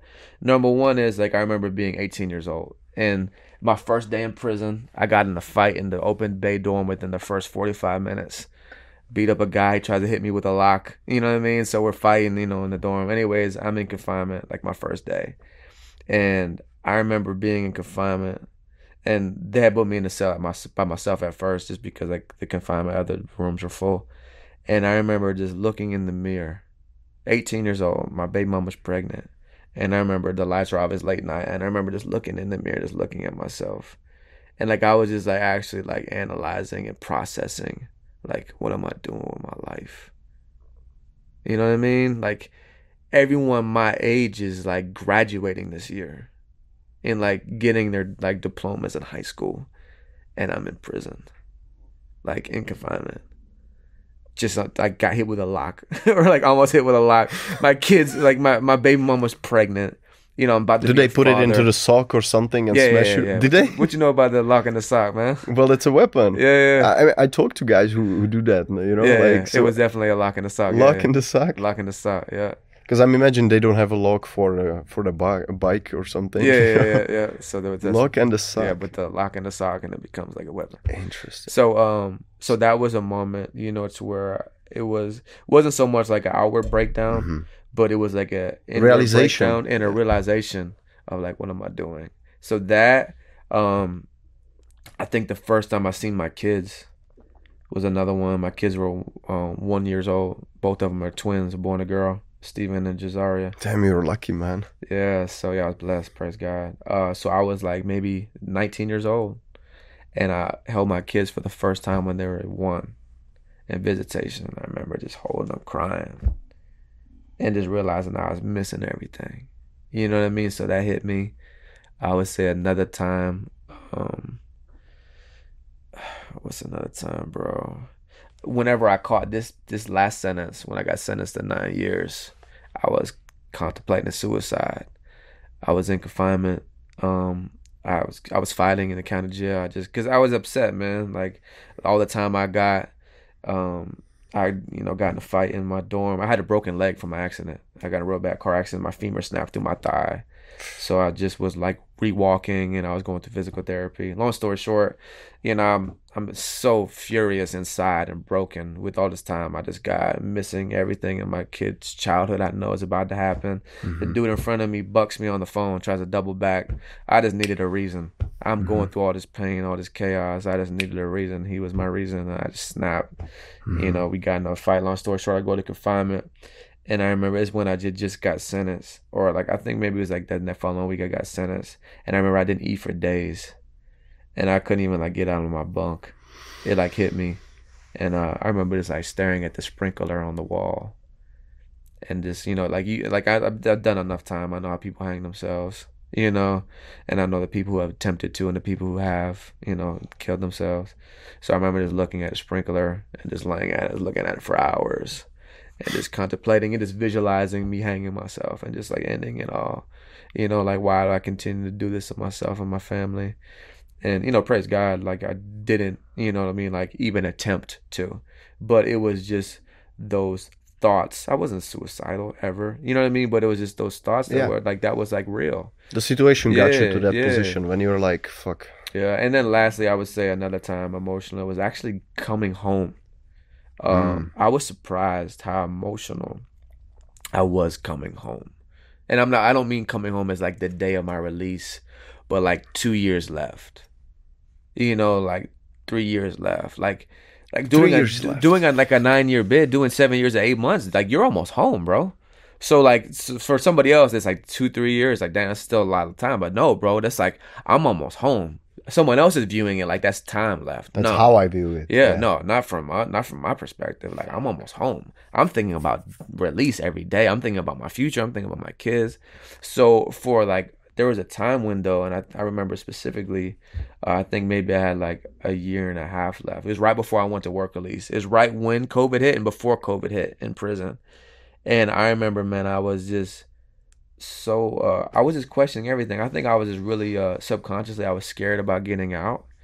I was really fearful of my success, uh, and I was just really low. I was super depressed, uh, and I was just scared, bro, about coming home and the expectation and the standard that I set for myself, and everything that was like was awaiting me the transition and like me re-entering society and being a father to my kids and man like am i really gonna is this like am i really going to like stay out and do good Mm-hmm. and like you know so like just that inward you know uh doubt and Yes, uncertainty yeah. like man like i was so surprised i was depressed for months and um it was because of other situations Because you didn't want to fail. yeah, it was other situations too. I was engaged. I was about to marry a girl, coming home, um, but she cheated on me, got pregnant, and ghosted me. So that's another story. That was during the same time, and then also too, I was in a spiritual crisis. I began to question like God and like the existence of God and the Bible and my relationship with Jesus because like my whole life was rebuilt upon Yeah. Jesus and Christianity. You know, so like they say every preacher comes to a crisis in faith to where like they really have to question like is this real? You know, so all of that was compiling at once. Plus two, my oldest son was going to prison for the first time. Well, the only time he was going, yeah, he's 20 years old, well, 19 years old, and he was going to prison, man. And I left the streets when he was uh, 13, 14, and now he's going to prison for a life of crime. So I feel the weight of that guilt on my shoulders, the the weight of my release, and if I'm gonna fail, and the expectation of me and my kids, and the woman who I think my is my wife. I'm structuring my release plan around her. She cheats on me and ghosts me, and you know breaks up with me. My first heartbreak ever in my life, and then the spiritual crises. All these things going on at once, Mm-hmm. and I'm just at my lowest low Mm-hmm. And um and I'm about to go home. You know, I still had like maybe like a year and a half left. I should be rejoicing and excited, Mm-hmm. but I remember I was just really low, and uh that was a rough point too. You told me that you are out for a little over a year.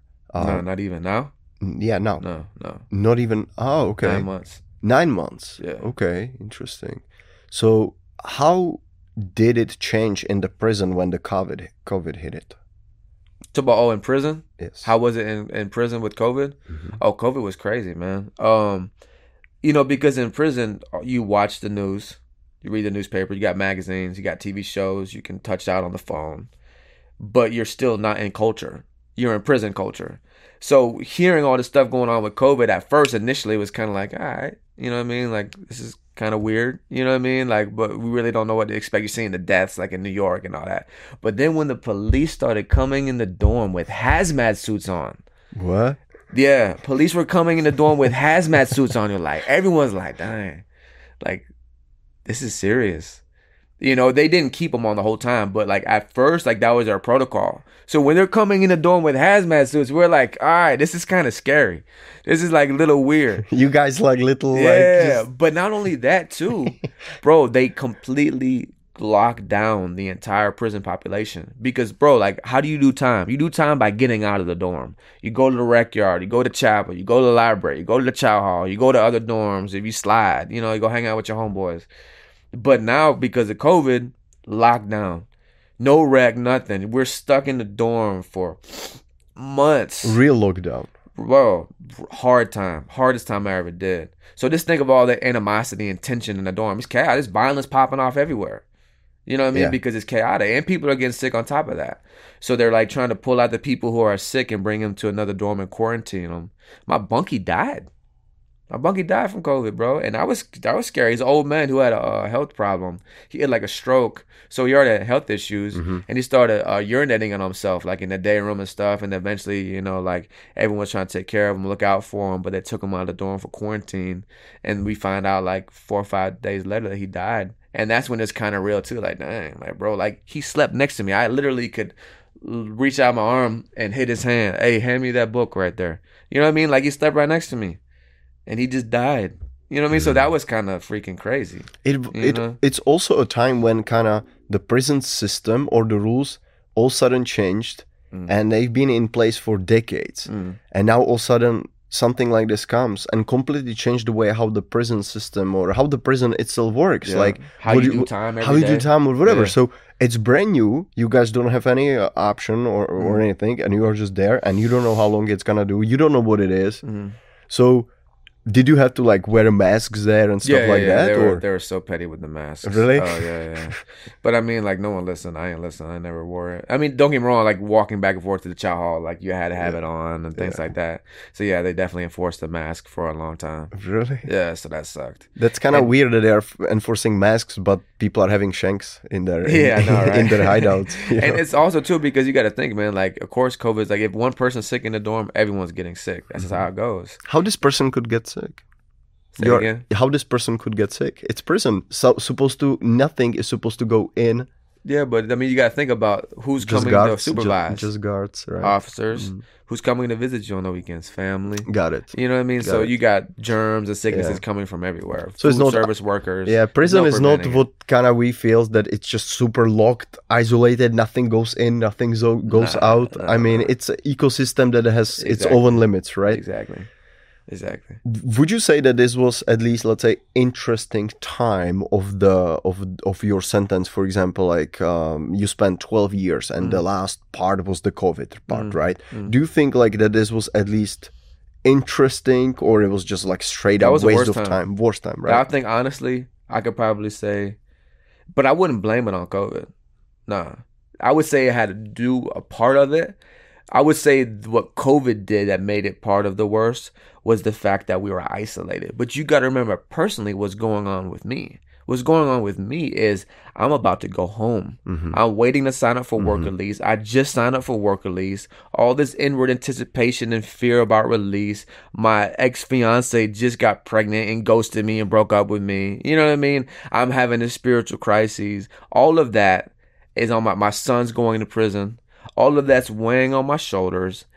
Plus, I can't outlet it because we're confined to a dorm for months. And they're not even doing transfers for work release. So I'm sweating every week to get off lockdown so I can get transferred. And I'm just waiting to go home. It's like holding a pit bull who's been starving for weeks and you got a steak in front of his face and he's just raging, ready to go. That's me, but also hurting inside. yes So that's why it was like the worst time for me. You know? What kind of books can you read up there everything. You can read everything. I would say the only books that you're not allowed to read would be like um stuff that has to do with like gangs or stuff that has to do with um mixed martial arts. oh really Um yeah. But you know what's cool too you'd be interested in? There's actually like that's a big thing in prison is training. I actually learned Brazilian Jiu Jitsu while I was incarcerated. Um, not saying like I'm some like savage beast, but that's normally like you know everyone in prison they have like their cliques and people that hang out with, and they like we said like everyone Yeah. can do time differently. yeah yeah yeah. There's people who are incarcerated, and a lot of them I know who have life sentences.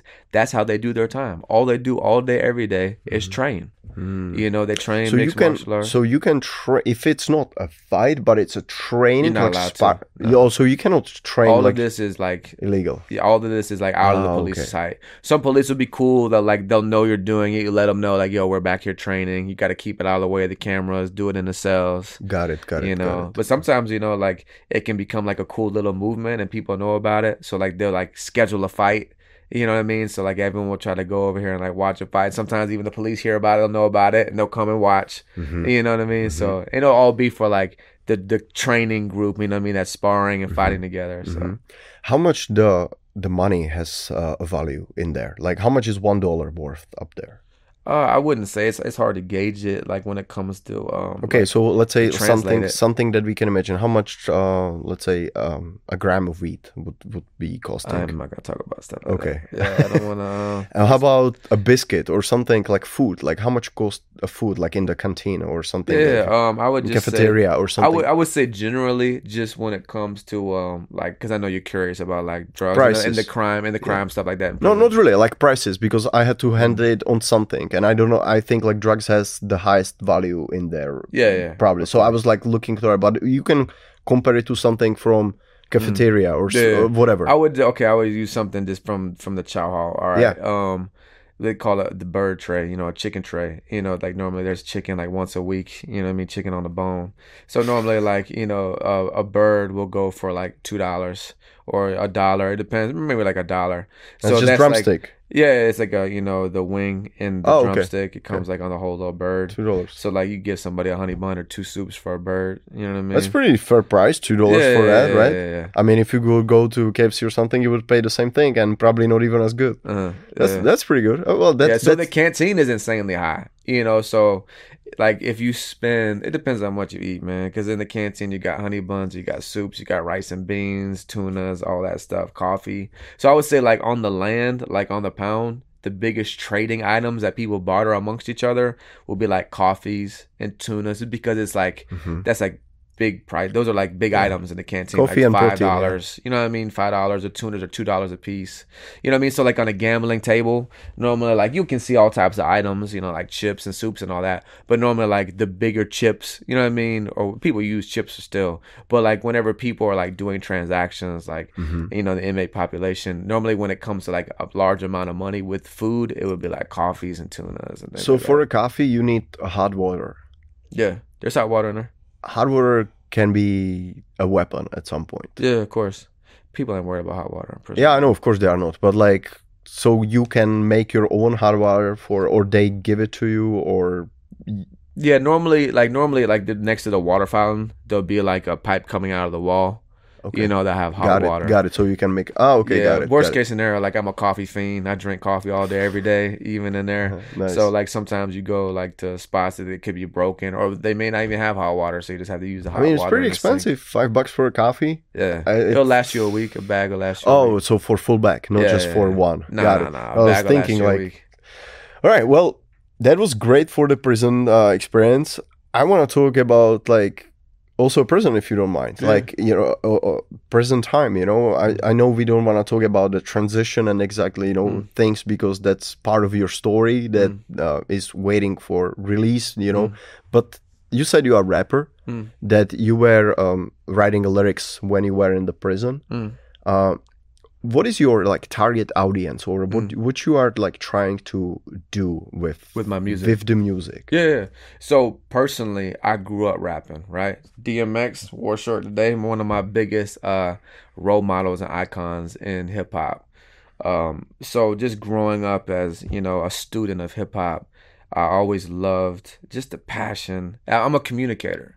I've always been a leader. I've always been very vocal on the football field. I know how to lead people and, and stir people up. So naturally, when I started um, just, you know, falling in love with hip hop, you know, I used always freestyle and just rap for fun. But when I started um, going to like juvenile programs, I started actually writing. So like that became like an outlet to me. I would write poetry or I write songs. And of course, like I'm a hot headed jit who's living a street lifestyle. So it's all about like selling drugs. But it's also too, it had meaning. Like I wouldn't just like write songs about selling drugs and robberies, but I'd also write songs about like how I felt about doing time or my dad not being there. And I would like release my pain in lyrics. And I remember like, uh, like in the hood where I used to, you know, be hanging out at and selling drugs at, there was a studio. There's like a little like house studio that me and my dogs would go to. And so like around like 16 17 i started rapping in the studio frequently. And i remember people would hear my music. And sometimes it would even be like the old heads that would buy drugs off me. Like they'd hear us all freestyling on the corner or they would hear the music from someone's car. And like even a lot of older heads or even people older than me would tell me even some of my friends would tell me like yo and they would like point out my potential. They're like bro like out of everybody else like bro you're fire like Mhm. like like Mhm. you got it They knew it. yeah, yeah. So um I always knew like I was gifted as a lyricist and as an artist, but I just never took it serious. Uh but throughout my incarceration and especially whenever like I would say like my music didn't have purpose before. It was just a means of expression. It was an outlet for me. And of course I had purpose there's, there's purpose in that. of course. Yeah, yeah. But whenever like Jesus transformed my life, I began to realize the weight and the power of music. And I remember when I got out of prison or jail, I bond out of jail my first time is whenever I first got saved and I'm trying to like live for Jesus and stay out of the streets. I remember that's when Jeezy dropped the recession. It's like in the album he had. And I'm trying to do good and stay out of the streets. But I listened to the recession. I'm hearing all this talk about getting that bag Yes. and, and getting Yeah. his money Yeah. and selling dope. I'm like, dang, I need to go back to the streets. You know, so it was just like so anyways, what I'm getting at, and I'm not blaming like Jeezy or artists or things like that, but there's influence with words and with music. Sure. And I know that culture is impacted by the influence that artists have. Mm-hmm. So while I was in prison and when Jesus transformed my life, I began to realize that God gave me that gift for music to to impact people's lives. to create different kind of rap music because you know like for me like Mm. the main problem i have with rap is because when i'm in there in the hood in south central and stuff like that i can listen you know like um, nwa i can Mm. i can listen whatever and it fits the environment because it's about gang banging it's about it's about violence you know but once i'm here in venice Mm. and everybody's super super nice to me and all the people are older i'm not gonna listen that it doesn't fit me you know Yeah. because it's all about game banging drugs you know killing whatever uh, and crazy stuff Mm. it doesn't i completely quit rap Mm. i if i'm here i can listen it when i'm going workout or whatever because you kind of want you know Mm. to hear something more but when i'm here it's not on my playlist that Mm. definitely like that proves what you just said but i didn't know how to express it but you just said it perfectly because Mm. no matter where you at if you would listen it it you you feel like okay let's go back to the street Mm. and let's make some money doing that doing that old way the same way how the guys are talking about you know Mm. Uh, that's why I don't. I stopped to listen the the hood rap, the aggressive Mm. rap. You know, when there's no, there's no. It's normal there to talk about beating women and stuff like that. I don't want to Mm. listen to that. Yeah. It's not the reality I want to listen. You know, there's plenty of beautiful music. You know, so Mm. I'm when when your mom told me that you are like doing Christian rap, I'm like, Mm. what is Christian rap? yeah. like Yeah. what? Then I listen. And I like one of the clips that you that you have online. She showed me that. I Mm. also watch it later because I do videos. Mm. I was looking on the whole thing as a whole thing, not Mm. just the lyrics, not just the music. But I have to say, it was pretty professional. It's pretty Mm. good. You know, you said that you are not even out for a year. I mean, look at other people. They are not Mm. even able to put something like this together, and they are Mm. out their whole life. You know, Yeah. they don't do. They were not in prison. They are not able to make it as good. You know, Yeah. that's why I really like that because not even that the lyrics are not BS, but the way how you did that. Mm. I don't know who did that for you, if you did Mm. it, whatever. It's nice. Yeah. It's something you can show to someone and say, "That's what I do." Mm. You want to help me? Not. You want to participate? Not. You know. Mm. That's why I like. I actually. That's what I like. What you just said. That the music can change your actions. Sure. You know, and if you surround yourself with the music and you live in that environment and everybody listens the same thing, how you want to get out? Mm. I mean, you are in twenty four seven. It Mm. lives in your head rent free. you know Sure. so that's good what are your i don't want to if you don't want to answer it's fine you know but I, I would like to know like what are your long-term goals in in this let's say where do you see yourself in like five years in five years. Um, number one, God's given me a vision while I was incarcerated, and it's Block Hustle and Block Hustle Entertainment. So you know, obviously I'm a Christian hip hop artist, and God's already opening up, you know, many doors for me since you know I've been released. I'm signed by the second biggest Christian hip hop label in the nation, and that only happened within like you know seven months being home. Nice. And that's nothing, you know, but the favor of God. Uh, but God showed me while I was in prison, and He gave me vision that, you know, because I'm a communicator, I'm an artist, but primarily I'm a preacher. You know, I'm a pastor, and I know that hip hop is a vehicle. It gives access. It gets people's attention. And it's really entrance into communities, into culture. So I know that, you know, Black Hustle Entertainment, which is my label, and that's the long term vision that as God continues to open up doors for me, as an artist in the industry and you know into culture you know and not to be like some cheesy generic kumbaya christian. And i think that's something that god really showed me in prison.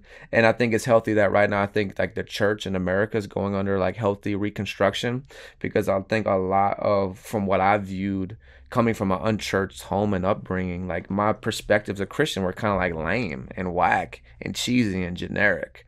And it wasn't like authentic you know so whenever like jesus began to transform my life and i began to see certain christian hip-hop artists who they didn't fit into that mold they were still like themselves. They still like understood where they came from and they still like you know they they were them. They were authentically them. And they would communicate their past where they came from genuinely. And they would communicate the gospel. And they would do so in a, a way that would reach the streets and it was culturally relevant mm-hmm. and it was wise mm-hmm. and it was effective. And I think that really played a huge part on my life when it comes to anything that I create in my content, whether it be visuals or the lyrics or the music, that I just want to be real with God and as well as with other people. And part of that is is communicating where I come from and the past trauma and pain and destruction, but how God delivered me from that transformed my life. And now I want to help others you know, discover what I found. So mm-hmm. the long term vision is for God establishing the the platform with music and not only for me you know to reach a huge you know global level for the purpose of the proclamation of the gospel but for other artists like myself who are men and women of god but who intentionally want to reach culture with the truth of the gospel of Jesus Christ mm-hmm. and see lives transformed, you know, come up with me, with the label, with Black Hustle Entertainment. But all that's just a platform for one sole purpose for Black Hustle. Mm-hmm. Now, Black Hustle is the ministry that's to where we want to be intentionally making disciples in communities and seeing communities transformed. Mm-hmm. You know, being in the church in the streets. Mm-hmm. So I'm all I'm, I'm both. Of, yeah, kind of kind of both, and using the tools that you got to mm-hmm. influence those people. Because if you would go on the street as a as a priest, nobody no one would listen to you, mm. and if you would go there as a thug. Mm. No, no influence, right? Mm. I mean, you have to kind of do both. There's one thing I want to ask you. Like, I'm not a person who would believe in um, in um in some guy on the cloud or whatever. But I believe there's something bigger than us, something we mm. cannot even understand, touch, whatever. Mm. Different people have different take on that. Of course. I 100% don't believe in like um, you know mm, the the Pope and the Vatican thing and all mm. that. To me, it's all just like history of blood, rape, child molestation, all, mm. all this. There's a lot of bad things going on. People are starting to see what's going on and, mm. and so forth, so on. I believe that it has nothing to do with the faith that mm. people mm. have. Those are two different things. This is just organization that is capitalizing on the belief of people or whatever. Mm. Especially you, like you seen child molesters in, in prison, stuff like that, and then mm. you have a priest that is one day a priest, and then next day you see that he was molesting a child mm. or whatever, right? Yeah. Um, do you also like see a difference between like the organization and the faith like itself mm. like of course yeah, yeah i don't even definitely. know like how to explain what i'm trying to no, say no, but you, you I know feel, i understand what you're saying and what i would respond to saying is like you have i'm trying to i'm gonna use the illustration right sure and let's use a prison illustration All right, mm-hmm. you have two guards mm-hmm. you got one guard that is a complete douchebag dude comes in and enforces every rule and it's just trying to just try this this cause chaos the whole day while he's working. Then you got another officer who comes in. He just does a job. He's cool. He respects people. Neither one of those officers can communicate entirely for the oh, organization sure, behind them. Sure, so the reason why I say that is looking throughout church history, mm-hmm. man, there's a lot of mess, man. Mm-hmm. Of course. But I think that viewing the faults Mhm. of previous or even existing Mhm. leaders in the faith of Christianity is kind of like a uh, indirect or not indirect. It's a it's an inaccurate Mhm. interpretation Mhm. of what Who you are. Christianity is, Yeah. of what the gospel is. Mhm. So from my personal experience, not only have I seen like God personally in a genuine relationship with God transform my life, but I see like men and women of God that I know personally that isn't like organization organizational church. Yeah. Not about being a building or Exactly. being in politics of Christianity, but it's about that they genuinely love Jesus. They want to obey God in their lifestyle, living righteously, knowing Jesus through faith and living it out in their life, but are also loving other people. Mhm. And it's evident and it, it it's trend uh, it's translated in their lives of serving other people. And you can see it and you can feel it. Mhm. You know, so I would say like uh I- would say like just just briefly about my transition coming home, I do see cuz I was never brought up in church. You know, so I never really had that church experience. But I can begin to see coming home the the skepticism that people have Mhm. unchurched people Mhm. looking at the church Mhm. because it can look like business it Mhm. can look like uh, manipulation it can look like you know Whatever. whatever, political agenda and i understand that and there is that there Mhm. partially is some of that at different churches and i'm not saying that there isn't but what i am saying but that the true essence of christianity and that you do see it translated well in many churches and many people's lives is people who are authentically being themselves Yes, exactly. who identify that there is a God and that through faith in his son Jesus Christ is there not only fullness of life and they're in love with him and want to obey him, Mhm. but it leads them to live a lifestyle of serving other people. Mhm. You know, and it's not translated like Jesus, Jesus, Jesus, Jesus, Jesus, and bashing someone over the head with the Bible and acting like some weird nut job. Yeah, Nah, as I'm authentically who I am as a man, it's perfect. but I have a relationship Love with God and he lives through me ministering to others. You know? I love it um, because it's about you and about what you believe in. You have some rules, some moral codes, whatever. It's not about what some dude in Vatican will say. hmm It's about you and your own approach to things. Mhm. And to be honest, if you if people would follow all those steps, I mean, the society would be pretty good, you know. But the fact that always people are using it for their own interest is what Mhm. making a bad name for the whole thing as a as a piece, you know. Then you have there uh, people who are doing a good thing, even uh, because they fuck up in life, but now they do do good things, you know. I don't really like to talk too much and judge people based on their past Mhm. because we don't fully understand the consequences what led them to do that. You know, like it's really very easy to say and label the person, oh, he's a convict or Mhm. whatever.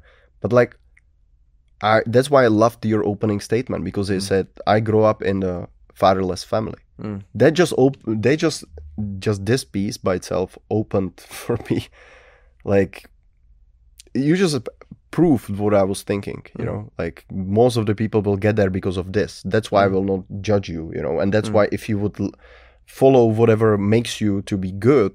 It can be God, it can be whatever. Good, Mm. fine, support that hundred percent. You know, Mm. S- not not everyone who was in the jail. Look at Mike Tyson. He he Mm. became he believes in um, in Islam.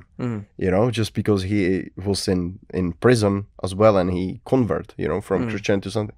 Would you say that he's a bad man because he believes in different God? No, Mm. he's a fucking badass man. You know, Mm. when you watch Mike Tyson nowadays, I like him better than I liked him before. You know, he's pretty cool dude. You know, so like there is a there is a a way everybody has different way to to that you know and i really like yours that's why when she when when your mom came and she talked to me about you i'm like okay i was listening because you know i'm no judgments whatever Mm. and then she started more i'm like yeah that's the guy i want to talk to Yeah. it's not like someone who's like you know we uh, we killed 10 guys you know it's good and they never found out you know it's Yeah. not about that Yeah. it's about okay you've seen this type Mm. of things whatever but that's not who you are and that's not Mm. who you are trying to be you know and uh if there's something else you want to add to that you you Mm. can but other than that i really thank you for coming and opening up because that's almost like two hours that we're sitting here and I love it. You know, Mm. uh, maybe as you move forward with your career or something, we can Mm. do it again. We can play some clips or whatever. I would be 100% down to do that. I really enjoy the conversation. yeah, man. And I really like that you have some things you don't want to talk about Mm.